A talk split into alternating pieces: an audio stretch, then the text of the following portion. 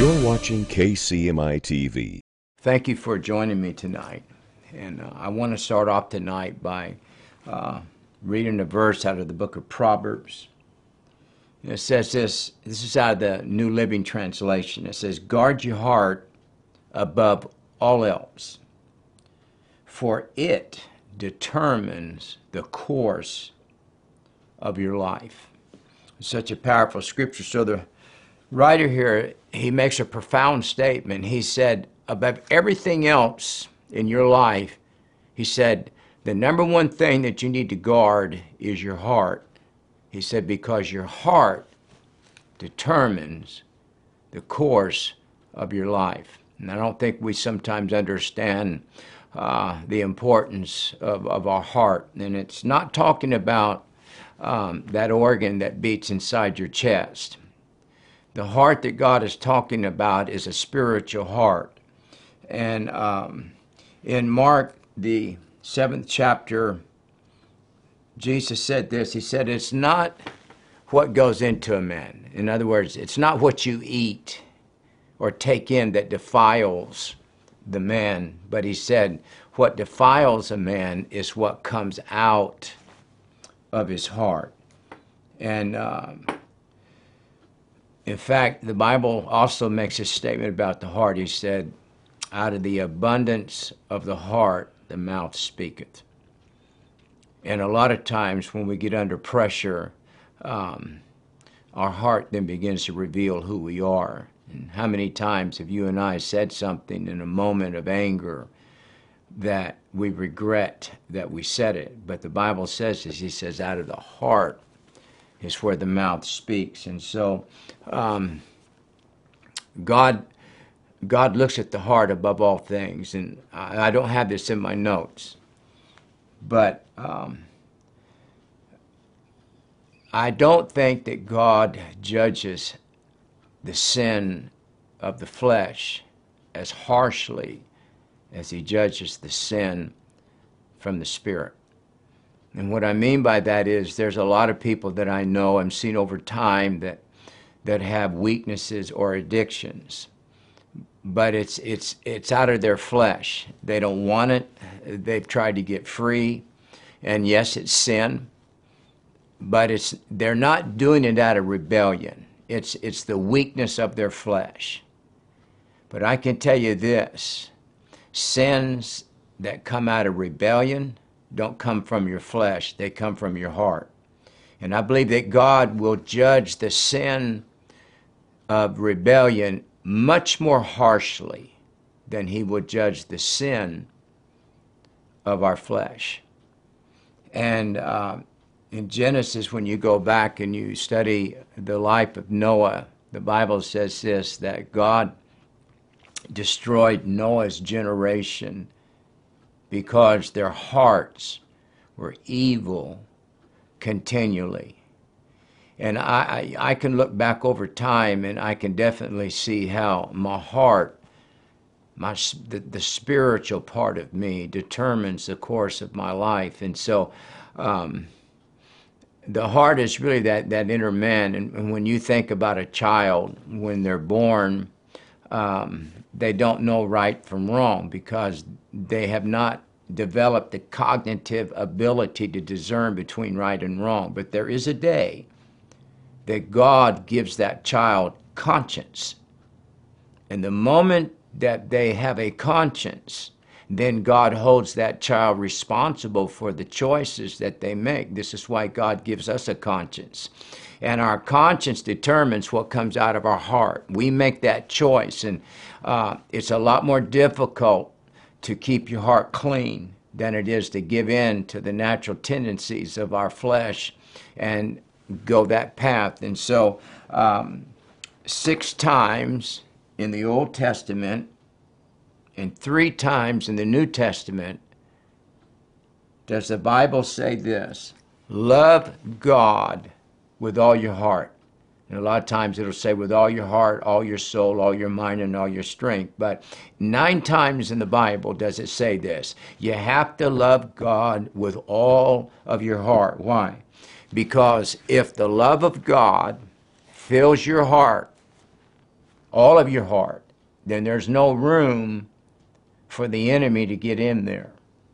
This is why the Bible says a double minded man is unstable in all of his ways. And this is why God said lukewarmness is something that He said, I'll vomit you out of my mouth because God doesn't like a person that only gives them half of their heart. Uh, marriages can't survive when someone withholds part of their heart from their spouse. Uh, great marriages is because the spouses loved each other with all of their heart. And so um, I wanted to just read a portion of scripture. This is out of the book of Ezekiel, chapter 36. And um, the writer says this He says, I will put my spirit within you, and I will cause you. In fact, let's back up to verse 26. He says, A new heart also will I give you, and a new spirit will I put within you, and I will take away the stony heart out of your flesh, and I will give you a heart of flesh.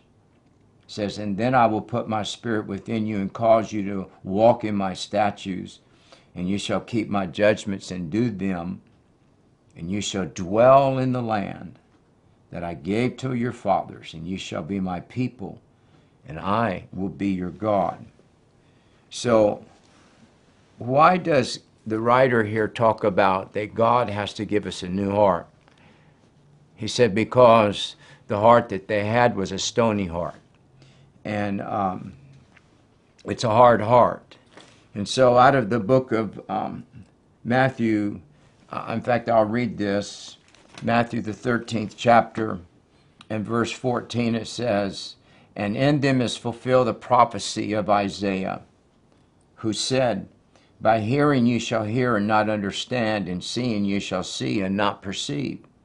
For this people's hearts have grown callous, and their ears are dull of hearing, and their eyes they have closed, lest at any time they should see with their eyes, hear with their ears, and understand with their heart, and should be converted, and I should heal them the reason that God has to give you and I a new heart is because the heart of the old man becomes calloused. And um, in fact, the word heart in here, uh, in the original, in the Greek, uh, literally means peru. And it, it's bringing up the, the, the thought of like an elephant's foot that has layers of skin till it becomes calloused and it no longer has dexterity or can feel. And so many people, uh, I remember talking to an individual one time and they had fallen into sin, and I asked them, How did you get there? And they made the most profound statement. They said, I hardened my heart. And I think that, um, and I think that many of you would probably agree with me I, I, the most precious, one of the most precious gifts that I have in my life is being able to be sensitive to the Spirit of the Lord. That my heart um, can feel just the slightest touch of the Holy Ghost. And how many times have you and I uh, got close to the edge of something that was wrong, and immediately something would, our heart in fact, the Bible says, if our heart condemn us not, then have we confidence towards God. And so uh, I, am really laying a foundation here because um, the reason God gives us a heart, He says, because the old heart becomes calloused. And when you read the scriptures, so many verses will link um, hearing, seeing, and the heart in the same verse. They tie them all together. And so, out of the book of Ephesians, this is where I want to go. This is chapter 1, I think, verse 18. He said, um, Paul writes, he said, I pray that the eyes, this is the original, I pray that the eyes of your heart may be enlightened in order that you may know the hope to which he has called you and so uh, the other day, this this podcast really came about because I was reading the scriptures, And um, I was reading about Israel, and the Bible says that God did not give them eyes to see or ears to hear or a heart to understand because of their unbelief. And uh, unbelief is, is one, I think, the greatest sin. I think it is the root why everybody does what they do because they don't believe the word of the Lord. And uh, when I read that verse, um, and I begin to realize that we see with our heart, the eyes of your heart. And so many Christians become blind to the things of the Lord because their heart can't see. And Paul writes, he said, I pray that the eyes of your heart would be enlightened, that you could see and that you could know. Um,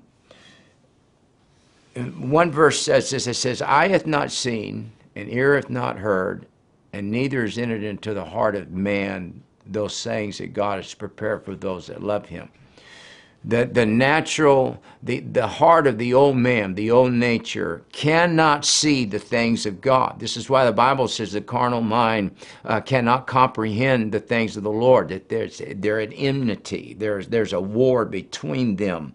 And uh, I've seen uh, so many times somebody be in a service or be in the presence of the Lord and they're not moved. Why?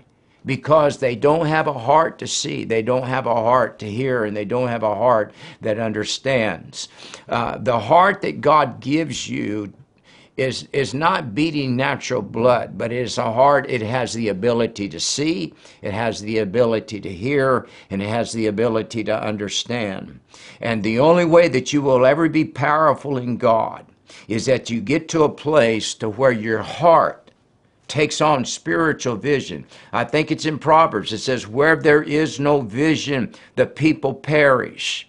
And the ability to see uh, in the spirit. Uh, one verse says this, I think it's in Matthew. It says, Blessed are the pure in heart. Why? It says, For they shall see God long term, you will never be successful in the Lord if your heart's not pure. And um, sometimes God will speak to your heart. Um, you know, I've never heard the audible voice of the Lord, but I do hear the voice of God. And uh, and the reason that God doesn't speak to most of us um, in an audible voice is because uh, it's the old man, the natural man, that hears by the hearing of the ear. But see, you and I have an inner man. And the inner man is in the heart. And so when God speaks, he doesn't have to speak to this ear because that's not who he's speaking to. He's speaking to the inner man. And oh, so many times I can be doing something and all of a sudden I'm hearing the voice of the Lord. Now it's not an audible voice. What is it? My heart is hearing God. There are times prophetically that all of a sudden I will begin to see it by the Spirit. I, am not seeing an open vision, but I'm seeing things in the Spirit. What is that? That means that my heart, my eyes of my heart have been open. See, this is where God talks about, He says, you got to guard your heart. Because He said, what's in your heart will determine the course of your life. And if you let things get in there that are evil, then what happens is the Lord says, now you have a heart that cannot see, you have a heart that cannot hear, and you have a heart that cannot understand. And a lot of people who read the Bible, they say, I have a struggle reading it because I don't understand it. That's because the wrong man is reading it. Your spirit man. You have to pray. You, uh, I, I prayed it today. I said, Lord, let me see in the Spirit those things that you have prepared for your people in these last days.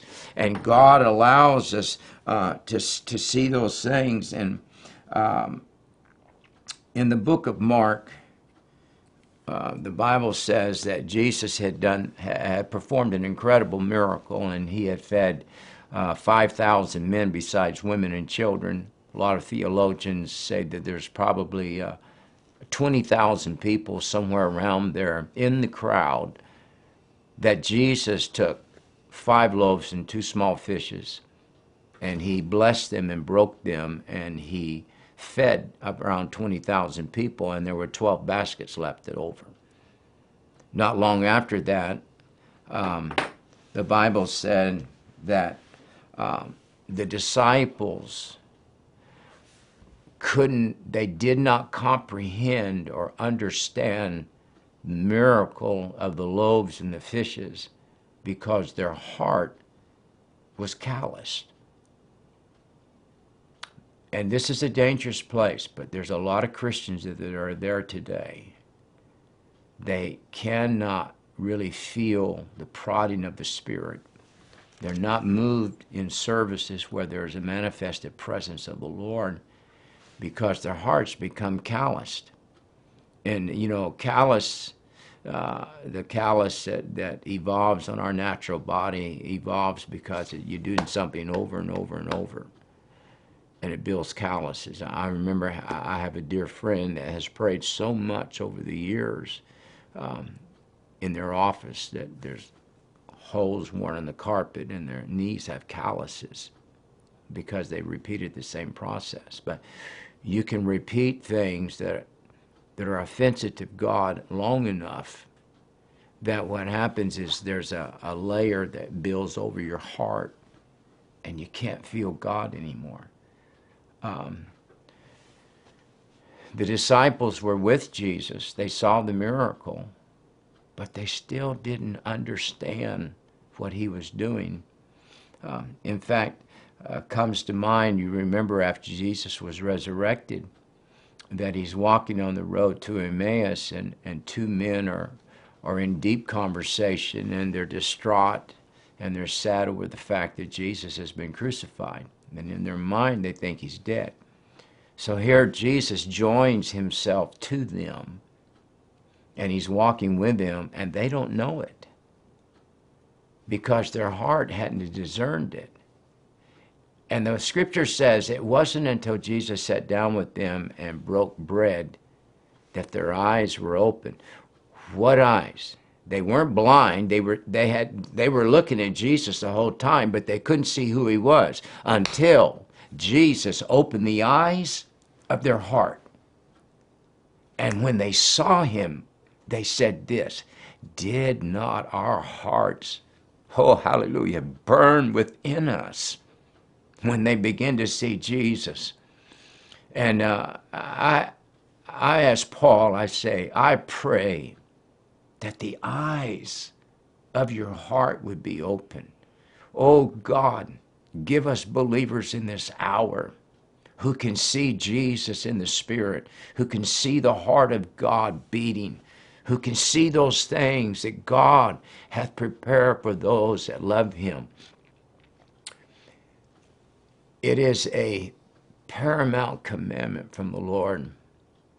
And I and I do this all of the time because um, I I hate to use the word terrifying, but I can't imagine living in a place where I'm not sensitive to the Spirit of the Lord, where my heart can't feel God. This is why the writer said, above all else, you're going to have to guard your heart. Why would you guard something? Because the enemy wants it. Above everything in life, what the devil wants most from you is the heart of God that's in you that can see, that can hear, and that can understand the things of the Spirit. Because when you have a man or a woman that understands the ways of God, hell's terrified of them they become dangerous, hallelujah, for the kingdom of the Lord. These kind of men and women advance the kingdom of God because they serve the Lord with all of their heart. There's no, you know, um, I, and I truly believe this. There's only so much room in your heart. And when you start filling it with other things, it's like you take a glass that's full well, if you want to put more liquid in there, you're going to have to pour out some that's already in there to hold it. Same thing with your heart. If you start putting things in there that you love, then for your heart to hold it, you have to take things out. Don't let the enemy trick you into a, a place to where you stop loving God with everything that's within you. Because when you love God with all your heart, your heart sees, it hears, and it understands. And that's what Ezekiel said. He said, When I give you a new heart and I take out the stony heart, he said, then you will dwell in the land that I promised your fathers. God has great intentions for you. God has given you everything that He has, and He expects us to give back. And when you do that, you'll never regret it. So, as I leave you this evening, I hope this would get in your spirit. I hope it'll get in your heart.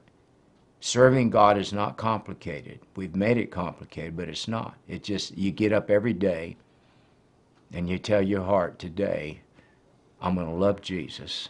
I'm going to do what's right. I'm going to be sensitive to the Holy Spirit.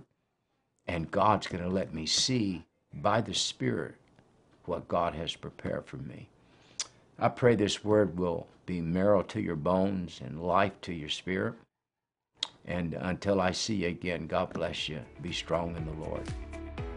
For more information about Kent Christmas Ministries International or Regeneration Nashville, go to kentchristmas.org or regenerationnashville.org. And for the latest updates or videos, follow us on Facebook and subscribe to us on YouTube. God bless you.